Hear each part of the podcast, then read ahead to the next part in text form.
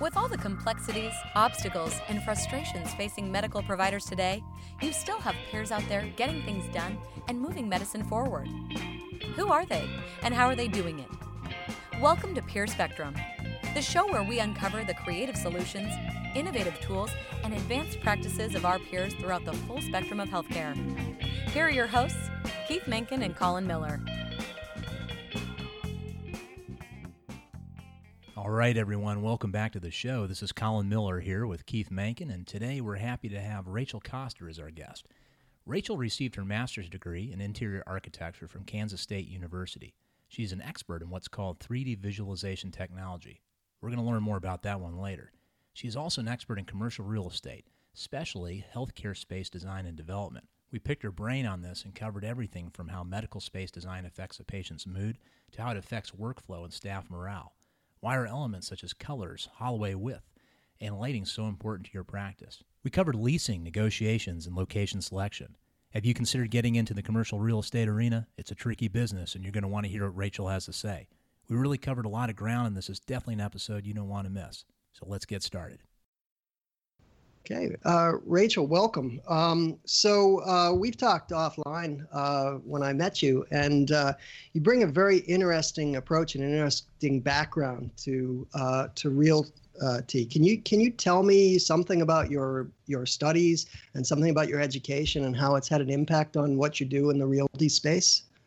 Sure. So um, I got my master's in interior architecture, and um, you know I got I graduated in 2009 when it was like the worst time to go into anything building wise.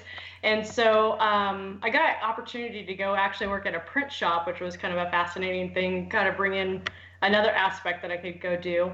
Um, however, I moved down to Texas and that's when I got to go into interior architecture and actually start doing design, which was it was cool. It was it was really fascinating. Um, I love helping people and getting that right fit for what they need but it just wasn't um, kind of what I needed as far as challenge and and and kind of moving forward in my life. And so that's what moved me to uh, commercial real estate, and that I really love because now I get to bring in the interior architecture background and and really help people marry what the right real estate is versus what it will become as they develop the space. Right. Well, most of our listeners are probably not really aware of what internal architecture really means. How would you define that? Interior. It's the it's architecture plus interior design. So, um, okay. I mean, it's really kind of thinking about the walls and where they are placed, and kind of you know, a wider hallway will make you feel different than a more narrow hallway. And you know, there's codes and things as well to keep keep things standards, but just you know, extending a hallway, you know, six inches to the right or left will make it a differently uh, different appearance or different uh, atmosphere going through. Absolutely. Um, I think that uh, one of the things that people don't realize when they're looking at architecture, unless they're building their own building, which some doctors choose to do, and I know mm-hmm. you have opinions about that as well, um, is that they can actually make changes in the space when they see it. Um, is that something that you address with a client, especially a medical client? Um, and is that something that you will bring up in the course of working with them? Oh, absolutely. Like um, anything brand new, I would highly suggest doing the 3D visuals. There's really easy uh, programs out there, such as SketchUp, that you can uh, extrude walls and really give you a three dimensional space. Second generation spaces, which I mean, like there's all, already a medical practice in there and let's say another doctor's trying to go in there and uh, create their own, it was, you know, dentist, and now we're trying to convert it to a dermatologist. Um, that gets a little bit harder for people to see. You know, I've, I'm showing people spaces sometimes when they have a blank canvas and it's just a just a box and shell. It's a little bit easier for them to visualize. And then other people do need the walls there, and they're like, oh yeah, I can just easily break that wall down, or or open this up to be a conference room. So it kind of it, it varies from person to person, but I think there's a lot of tools out there that we can use these days to help visualize for people. Well, Rachel, that brings up two things because some of our audience they're going to be in a position where they have more influence. Maybe they're opening a new practice in a new location.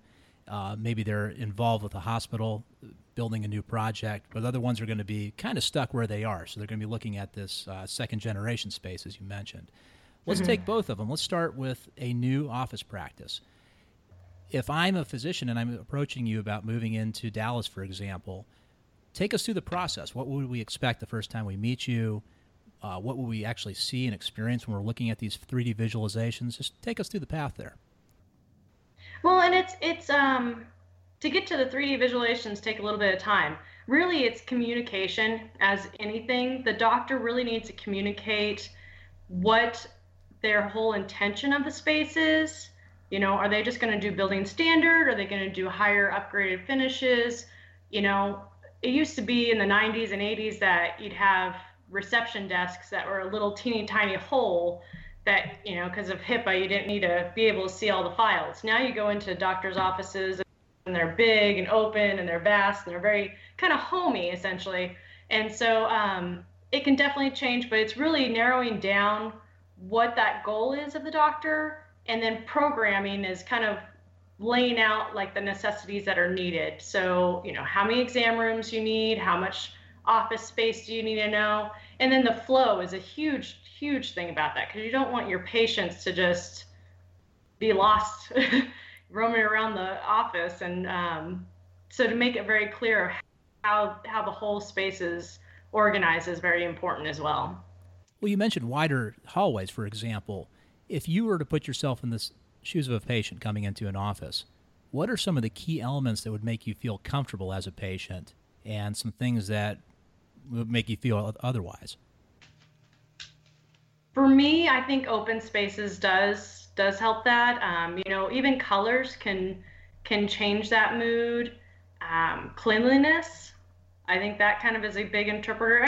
I mean, it's all those first impression things.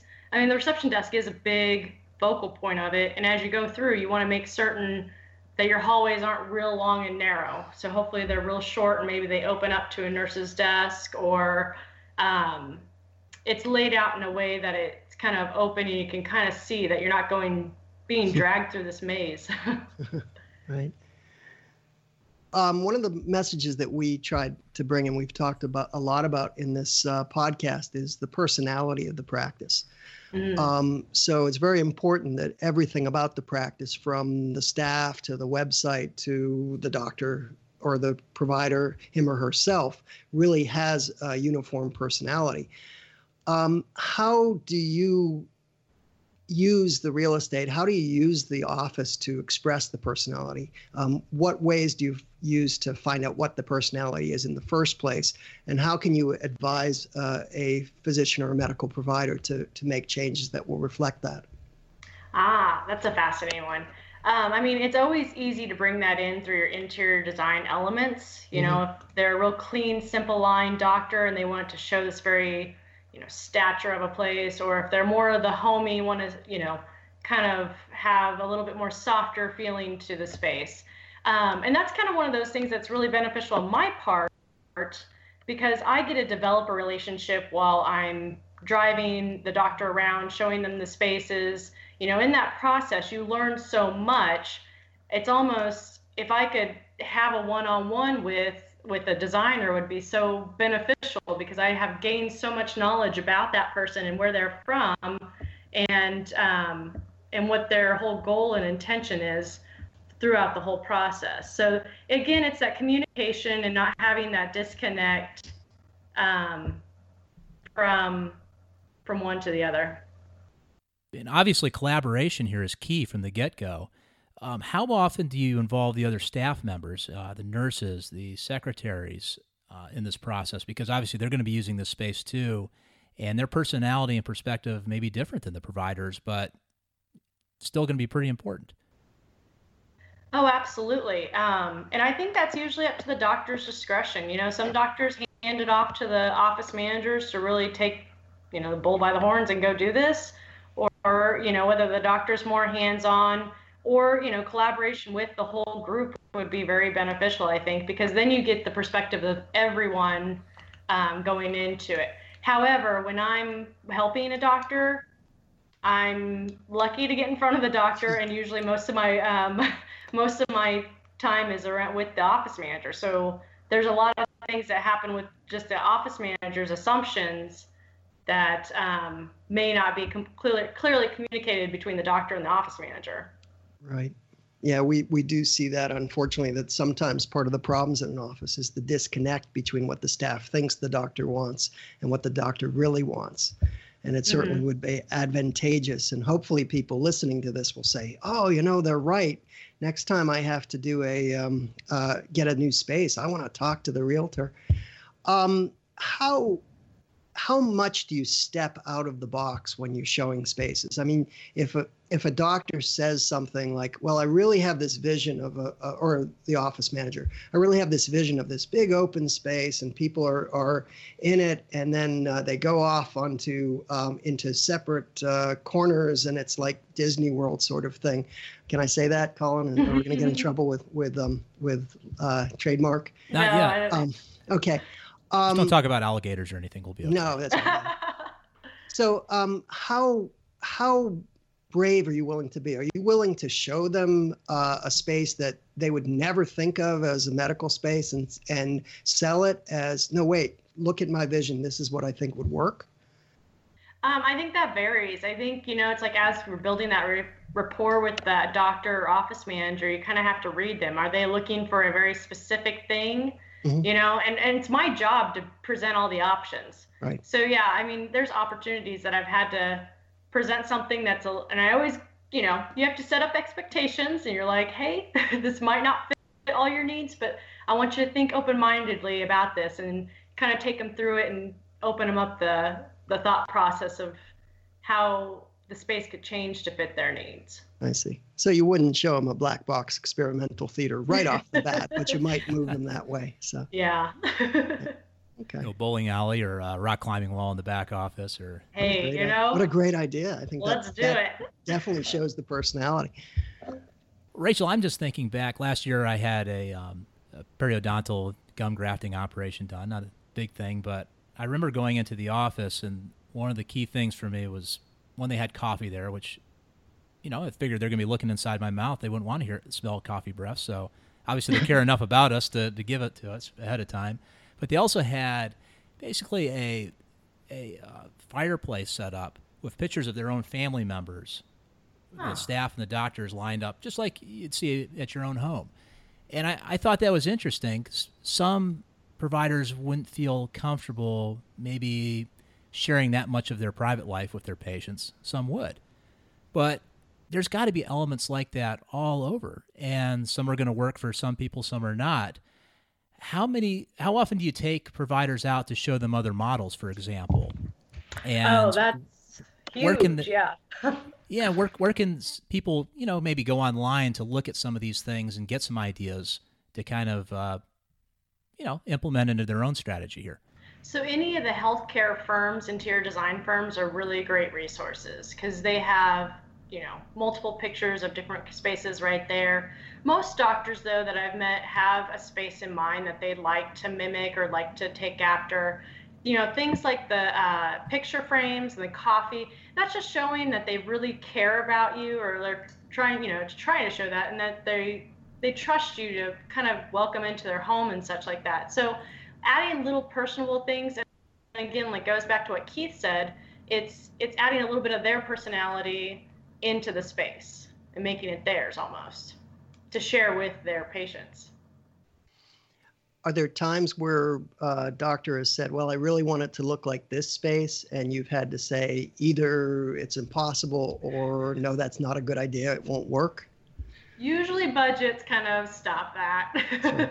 So it's like, well, yeah, you can have this ninety dollars per square foot space, but you have a forty dollar per budget, you know, per square foot budget. So um, usually we come up with solutions though to, um, you know, bring the space, especially it's usually the higher end spaces like that, to bring them up. There's things like by 3M, they have a um, it's just a sticker really it's a wrap that goes over cabinets that can help spruce those up and you know a lot can be done with a new fresh paint and carpet which is about six dollars square foot to install and do and those are little, little things that they can do to the space to kind of spruce it up and you know if they want to change it a bit and that could be done over a weekend with some contractors. Yeah that actually got me to one of my later questions. What are some other ideas maybe quick fixes and little weekend projects that physicians could look at right now that would make major improvements uh, even you know avoiding a long-term project that may be a couple of years off but what could they do right now well, anything that's cosmetic is always easy to be done. You know, moving walls gets a little gets to be a little bit harder. Like I said, paint, carpet, new new wall covering, that can all be done in, in a weekend's time, and then the doctor doesn't have to um, lose any time to see patients. You know, countertops and things like that are a little bit harder to replace, but they could easily be cut one week during the week and then uh, be installed over the weekend if they want to kind of spruce that up. Um, and like I said, like the vinyl wrap that goes over the the cabinets, uh, that's all for all the vertical surfaces. Can't do it on the horizontal because it just gets too much uh, wear and tear. But it's a great way to just spruce it up. Um, as far as that, I mean, typically doctors' offices have a lot of built-ins for all the desks and such. So there's really not any like reconfiguration that you can really do, and they've already got a process in place. So it's kind of every space is very unique to a doctor in that sense because every doctor has a different way of how they want to have their admin sit or you know the jobs of their of their uh, employees and how how they want their patients to also see see the employees. It's it's interesting. It strikes me that um, that having uh, working with someone like you would be beneficial because the um, at least the office manager or possibly the provider would have to actually figure out what that vision is, how the he or she wants the employees to be. I mean, a mm-hmm. lot of mm-hmm. times we don't even realize that there's a flow there until somebody says, "Well, what's the flow?" And then we have to stop and think, "Oh, I never even thought of that. It just happens organically." Yeah, so. they don't. They'll their job is to you know fill out charts or you know do billing or something like that. They don't they don't ever consider the space and how how it reflects on the, the um, patient. So again, this goes back to a good, you know, real estate agent or a good uh, interior designer to really help pull and kind of qualify and ask all these questions of the doctor to kind of get in there and really know what they want and what their end goal is. Well, let, let's go back to your um, your uh, interior architecture training and some abstractions and some theory a little bit. Oh, okay. Um, yeah. So, um, what is what constitutes the perfect space in your mind for a medical office? Um, if you could, if you were given the keys to design, you know, money's no object, and we talked about the wide hallways and everything. What what is a space that really would work uh, for just a, a, general medical practice or or anything where people have to come and go um, on a regular basis?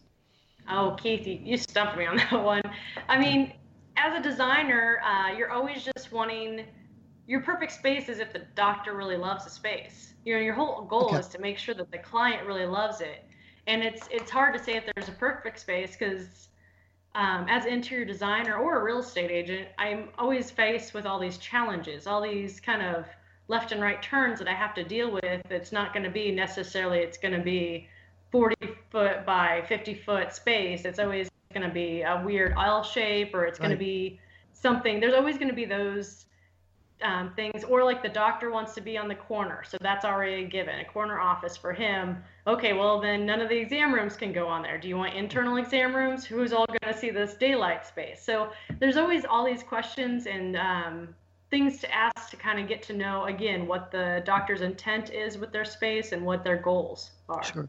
Okay, but in the theoretical sense, um, you know, there are studies that show that that certain types of space are more conducive for for care or for nurturing or things like that. Um, that certainly is it may uh, uh, is in play in the real world. I mean, when you look at real estate, you know something is right just because it's there and you can feel it. But are there certain things that you would look at and say, oh, this is clearly not a medical space versus, oh, yes, this will work for a medical space? Ah. Um, again, I think this goes back to your doctors. Um, you know, if they need a big reception area, that's kind of hitting all those areas that they really need um, you know, do they need a lot of room for the admin? Do they need a small reception area? And um, it's got good flow. I think flow is really the biggest um, biggest challenge because you know some doctors' offices I walk into and they've got everything wrapped around the admin and the nurses station and it just kind of all falls off of that. And other ones, it's down long, windy halls, and then you're open up to the nurses station, or you know, they all can really, they all really vary. Okay. Well, are there particular elements that really help with efficiency? Um, obviously, the the size of the the hallways and where the desk is situated, but are there things that maybe cause congestion points that are real keys for you walk into an office? Well, and that's again having conversation with doctors. Where are your heavy flow and traffic traffic flows? Because you don't want it. You know, if it's in front of the restroom, because you're going to have all your patients go use the restroom before you see them. Well, make sure there's a wider restroom area, or um, you know, if there's always going to be um, an area for the nurse to take the vitals or to take the weight measurement. You know, I think that's why they kind of space out patients in some practices so that they don't have that congestion, especially if they're in a smaller space. And then other ones have to be more efficient, like PCPs typically have to be seeing people over and over and over. So I think they have to really have a very efficient space to have people go in and out um, easily. One thing that always kills me is there's always a bunch of doors when you're trying to leave, you're you're checking out, and there's a bunch of doors, and you're like, which door is it? So That's even right. something, so even something as like wayfinding of little signs to have around helps your patients just feel more at ease rather than having that stress point of number one or two or three or doors. Which one do I go through? That's a that's a great point, especially with either a very young or a very old population. The signage is so important, and you don't want people to get lost, and also even feel like getting lost. I think that a lot of it is um, is the the psychology of how they feel when they step in. Um, and I'm sure that that's something that you've you've seen that there are are spaces that feel like fear tunnels and places that feel like they're train stations, right? Oh yeah, and well, and, and especially when I walk into the the second generation spaces, I've got a couple spaces right now that I'm trying to fill that are 1980s carpet walls, curved curved corners. It's strange, but um, it, it does. It, there's always, you know, every 10 years they say in design everything kind of updates. So there's a new cycle. Like when you know we used to see little teeny tiny transaction windows where, you know, when you walked in at the reception, now you're seeing these big grand entries and kind of opening up. So I'm sure in the next 10 years it'll be a next big evolution movement. You know, I'm already seeing that in real estate that a lot of doctors are leaving the hospital areas, those multi-tenant buildings, and they're moving to the resident or not the residential i'm sorry the retail spaces so they mm-hmm. can have more signage and things like that however you take over uh, retail space um, is great for um, for signage and everything and access and parking but you better be ready for uh, spending some money on uh, trenching the concrete in the on the um, on the base ground there to allow all the water that's needed for most doctors so Oh, interesting point. Yeah, that's so that, there's something we don't think about. Absolutely. Yeah, it can rack up the bill pretty fast. But if that's where they want to be, that's what they have to do as well. Yeah, I thought you were going to say spend a lot of money on blinds because the windows are are so open in a lot of those retail spaces. It's a little hard to get oh, that privacy going. That's a good point. There's also also film and other options too. But yeah, that is another point that they have to add that as well. Well, Rachel, you're getting me thinking about location. I know that's a big word in real estate. Oh, right yeah. before we get into this, because I think we can spend a little bit of time there, let's just go back to that patient that's trying to find their way out of the office and the maze of doors and signs and this and that. Mm-hmm. Something Keith and I talk a lot about on the show is measuring patient satisfaction and feedback. And one tool, of course, is using a survey. If you were asked to contribute some questions, maybe just three questions, for a survey for a physician, and you're asking the patient about their experience just as it related to the design and layout of the office. What are three questions that you would think would be particularly valuable in that? Mm. First impression. Um, did you have a good first impression? Did you feel that the uh, space was efficient. Maybe, maybe that's how the want to word it, or perhaps kind of lost the words here. No, I mean maybe just an open-ended question. What was your first impression? Because yeah. they may not even have to articulate it. Just did they feel good, or did they feel comfortable, or did they not? I think that actually is a good question. Mm-hmm. Well, and you have a different um, environment and atmosphere waiting in the in the waiting room versus if you're waiting for the doctor in the in the exam room. You know, one of the things I might point out is maybe you should invest in some different art. Having two of the p- same pieces of art on the wall isn't really fun to look at for 10 minutes while I'm waiting. have, change it up, have a different color scheme or something. That's right.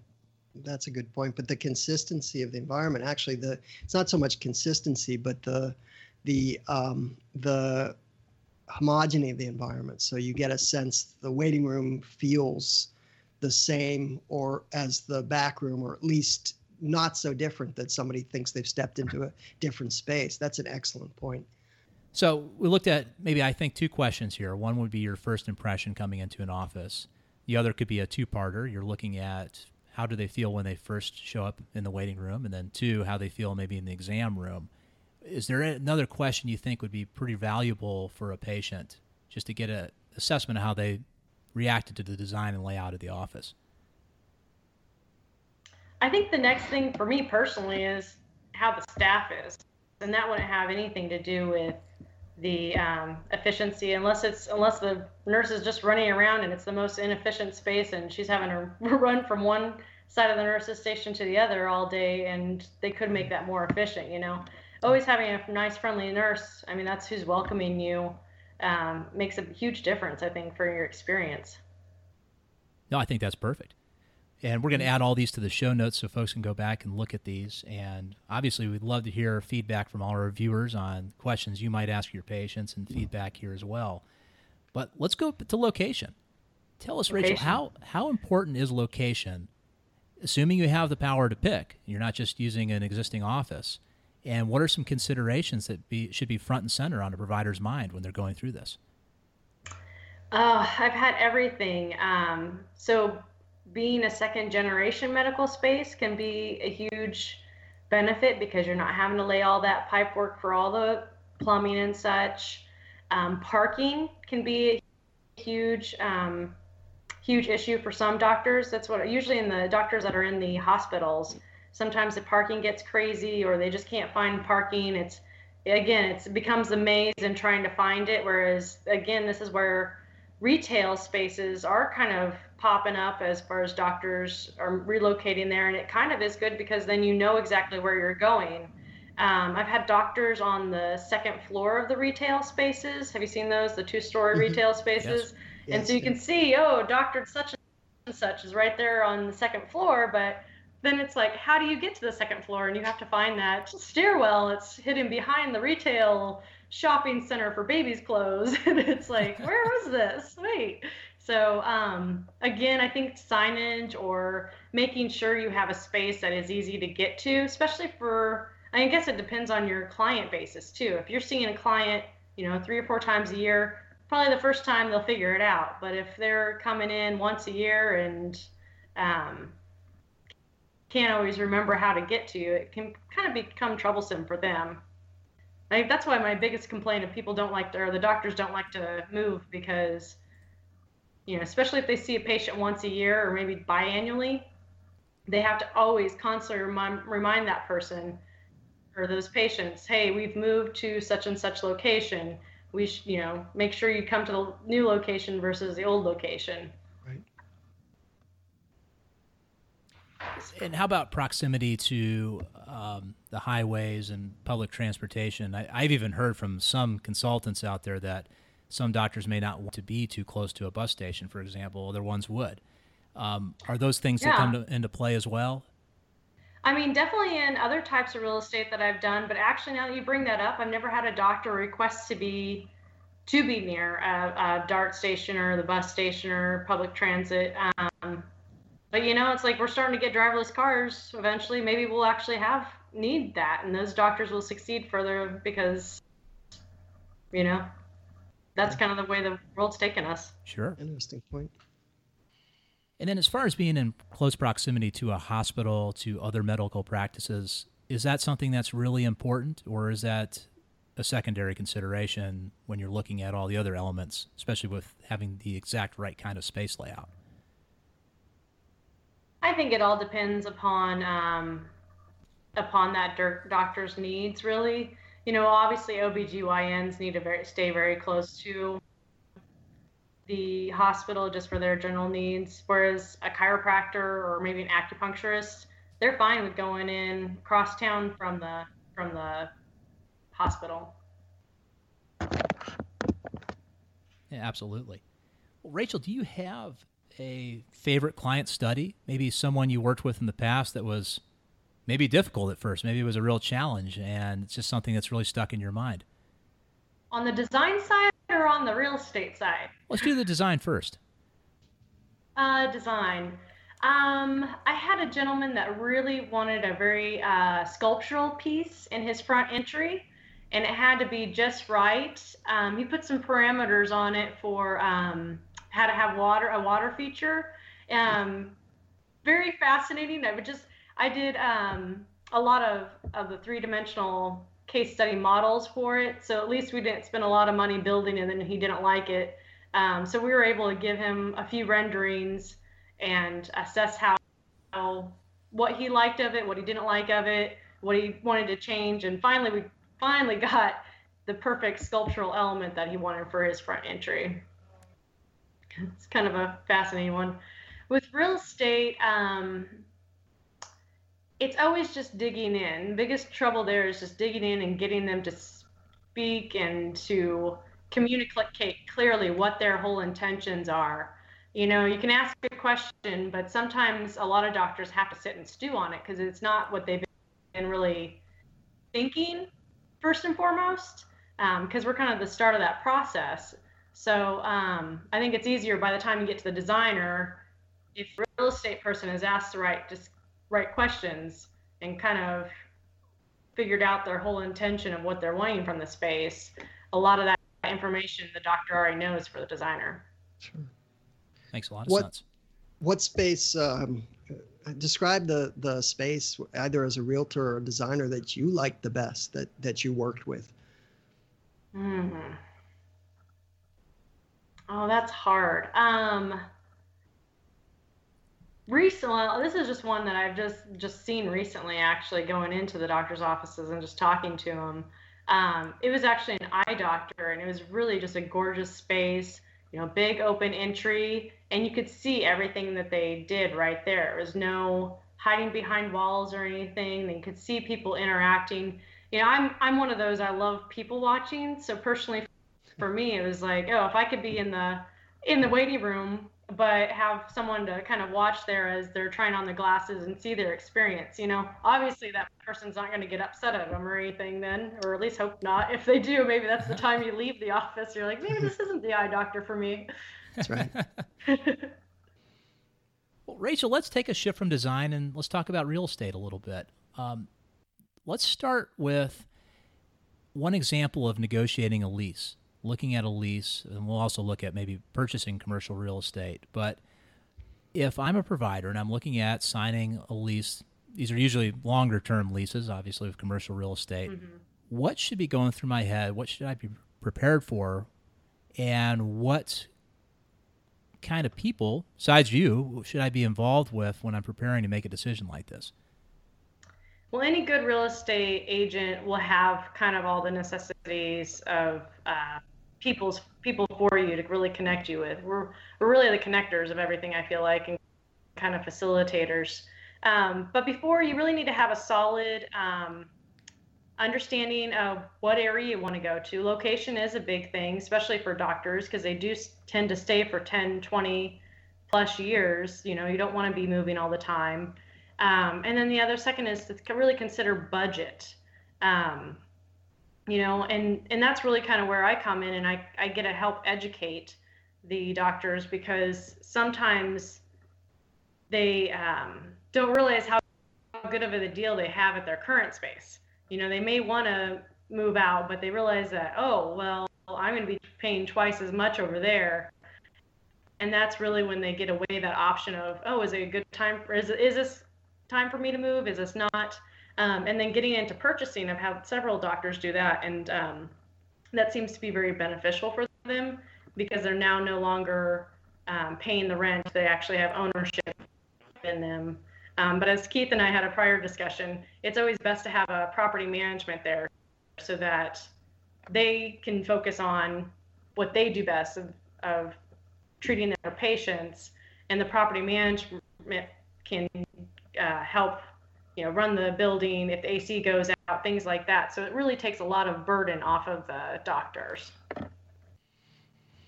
Are there, uh, because we're really babes in the wood when it comes to anything uh, that is outside of medicine, are there things we absolutely have to watch out for in a lease or an ownership situation? What are the big red flags that we have to say, oh no, stay away, you're going to get burned? Mm. Well, you always want a good landlord. Um, you know, if it's hard to find a good landlord and if they're going to take care of you, um, you'll probably see signs of that. Again, our good real estate agent will point these things out for you. All leases, just keep this in mind, all leases are written for the landlord and to protect them. You know, because it is really hard to actually kick out a tenant as hard as or as hard as that seems, you know.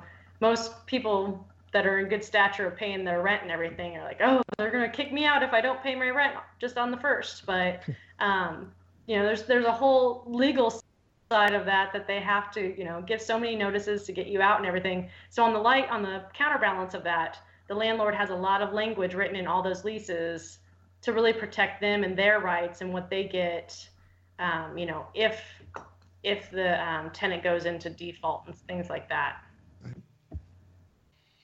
so that makes sense and uh, obviously we'd be relying a lot on you rachel and your expertise and experience in an area but are there anything is there anything like a red flag, especially when you're trying to assess a real estate management firm, uh, a leaseor, that we should be looking out for when we're considering this?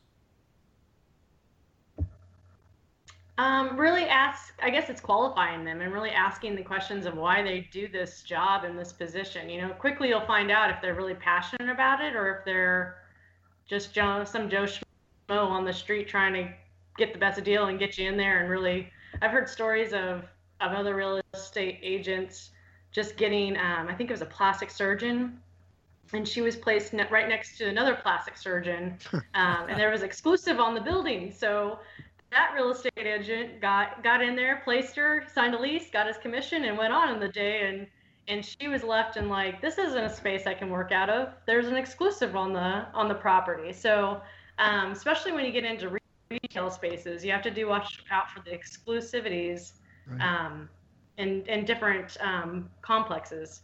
That, you know, if they already have one dentist, maybe they can't have another dentist. Or maybe they're looking for a certain type of dentist to really pair well with that one, be it um, an orthodontist or a pediatrician or a pediatrician dentist kind of thing. And that may be something you want coming into it. If you're the only dentist there, exactly. you don't want someone else coming in after you. So that makes a lot of sense. That's a, a key point. Um, would you consider going around and asking some of the other tenants about their experiences? Um, is this going a little oh, too far? I highly recommend that. No, I highly recommend that. As I'm going out um, and just meeting with businesses, that's one of the first questions I ask for them. Hey, I see that you have some vacancies in the area. Do you like the shopping center? Have you had a good experience with the ownership, the property management? All of those are key elements of, of what your experience may be. Now, ask multiple people because um, there's been some people out there that have uh, uh, bad intentions and they just are upset at the landlord because, well, they had to take over their space and they're having to kick them out and because they didn't have another space to relocate them. So there's always different perspectives. So you got to keep that in mind. But um, for the most part, I hope that people are happy where they're at, and if it's a full shopping center if it's an empty shopping center, you might want to think twice about why it's empty. Probably a good deal, though. yeah, it's a great deal. well, let's look at buying commercial real estate again because commercial real estate can be very tempting, but it's also a complicated business. And there's people who do this professionally and they spend their whole career doing this. So trying to jump into it just on the side, even as a side investment for a physician, could be a be hazardous in some ways. What should a provider be thinking about if they're getting into this? And should they wait till they're maybe a little more experienced, maybe lease a place first? Um, what are some what's some advice you'd give to to a provider who's thinking about making the leap into the, this this field? I mean, it's always good to lease for a little while, and that way you can have also a better understanding of your business, especially if you're uh, kind of a brand new startup position. Um, as far as getting into the, you know, the trusts and the real estate, uh, the REITs, the real estate trusts, um, it's again qualifying that real estate agent. You know, Keith and I had a conversation. You really have to um, qualify your doctors and ask questions and be part of that experience. Likewise, you can't just, you need to really ask the questions and really qualify your real estate agent um, or investor or whoever you're working with to make certain that they're not going to take your money and run. Um, I just heard of a story the other day, actually, um, from one of the senior brokers in my shop, that there was a rumor that that Disney World was going to come to Dallas, Texas. Wow. Well, this gentleman had taken all this money and for the investment of it, and is now in jail because he has taken his their money and and fraudulent things. So, so you just you can't trust everybody. Unfortunately, as small of a world it is. Wish wish you could, but you really can't. And that's kind of when you're pulling your money in there and investing, you really have to have good quality people. And so again, this comes back to the relationship and having that relationship with your real estate agent to really help help right. them. If they're not good at investments, they're going to guide you to somebody that's good at, with investments. Now, Rachel, I don't know if you can answer this. I don't know if you'll know the answer to it, but uh, a lot of times when you're buying into a partnership, uh, the partnership owns properties. Um, so I'm talking about a doctor buying into a, a medical partnership. Um, the problems that I've had and I've seen in situations where that's been the case is people have been investing it for different amounts of time, and so they have to figure out how to how they're going to justify or, or uh, get the buy-in to be somewhat equal so you don't have different uh, classes of physicians and owners what kind of advice if you have any would you give to somebody in that position what what would they look for in the buy-in to say okay i'm getting a good deal in the ownership in this setting well and you have to make that appealing for those that are in the current ownership and right. those that are coming into um, a lot of the ones that I have that are kind of like that are it's divided up by pro rata share of how much square footage they have. That's how much they they get a vote in it, and it really kind of works out well.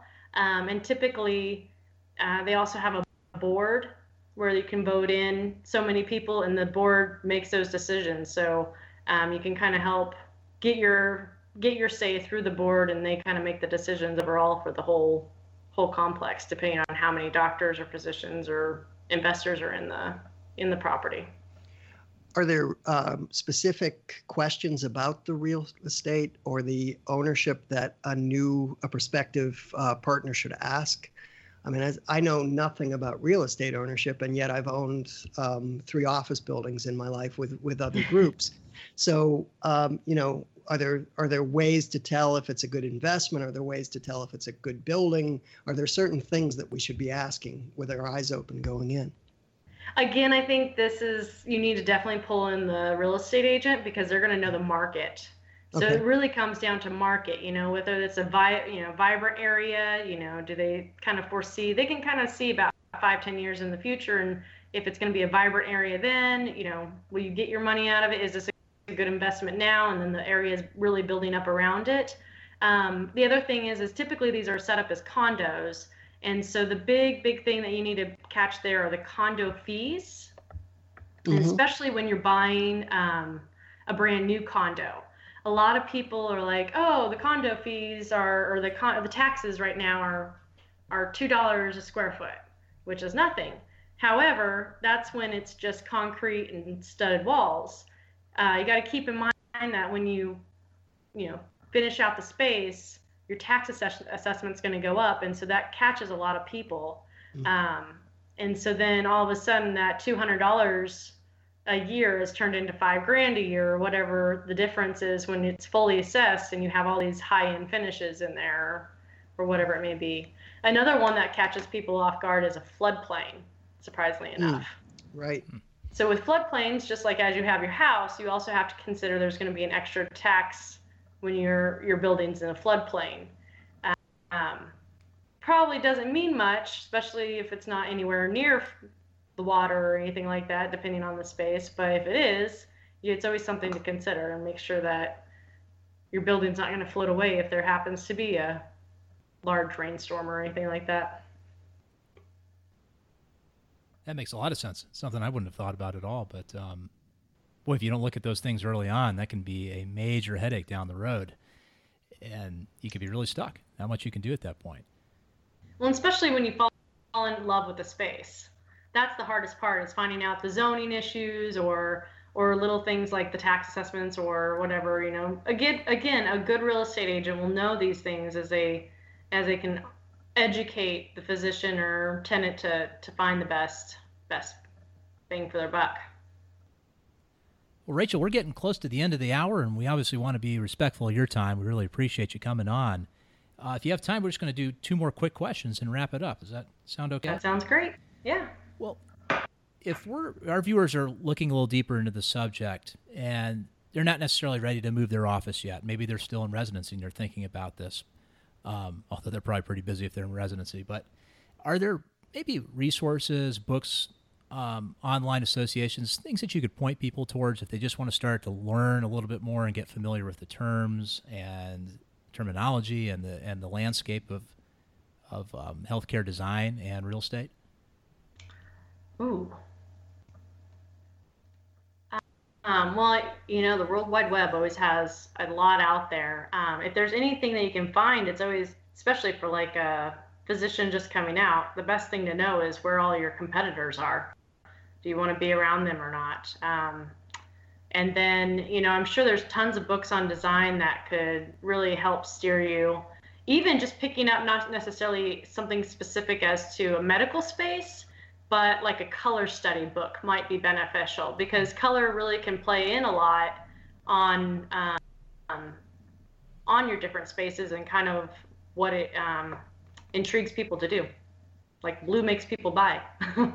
Red is actually an appetite inducer. kind of, Oh, that makes So- a lot of sense. yeah. And Rachel, just to finish up, tell us how people can learn more about you and uh, get in contact with you. Uh, sure. Um, I work at Hudson Peters Commercial, and so we could definitely go to our website, which is www.hudsonpeters.com. Um, I try to be on all of my Twitter and um, Facebook and all those social media outlets as well. Um, but they can always shoot me an email at koster at hudsonpeters.com. Well, Rachel, that's great. We'll put all that in the show notes and links and email. And we just we're delighted to have you on today. Thank you for sharing your time with us. It's been a, a real joy talking with you and learning more about this area. It's I can tell there's a lot more I've got to do to to understand this uh, sector as well. but um, Well, you know what makes a successful person, though, is not necessarily knowing everything, just knowing the people to go to. That's right. That's very yeah. true. So the answer is to find you, not necessarily find the knowledge. So that's great. Well, thank you very much. Um, this has been really an eye opener and very, very uh, a lot of fun. So I really enjoyed having you on. Likewise, thank you for having me on. well, thank you again, Rachel, and thank you everybody for tuning in today. This is Peer Spectrum of Keith Mankin and Colin Miller. We'll see you here next time. Have a great afternoon. See you soon. Thanks for joining us on Peer Spectrum. Please support the show by writing a review on iTunes and join the conversation at peerspectrum.com. Keep up with the latest episodes and share your ideas with us on Twitter, Facebook, or email at peerspectrum.com.